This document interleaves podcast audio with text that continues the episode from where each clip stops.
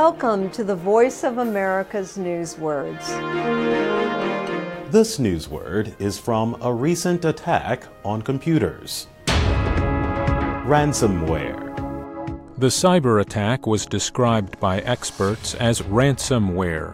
Companies, government agencies, and hospitals around the world lost control of their computers' data. Affected computers received a message demanding payment of $300 to regain control of the data. Ransomware is harmful computer software. It blocks access to computer systems until users pay to get their data back. Ransomware is illegal. It is not new.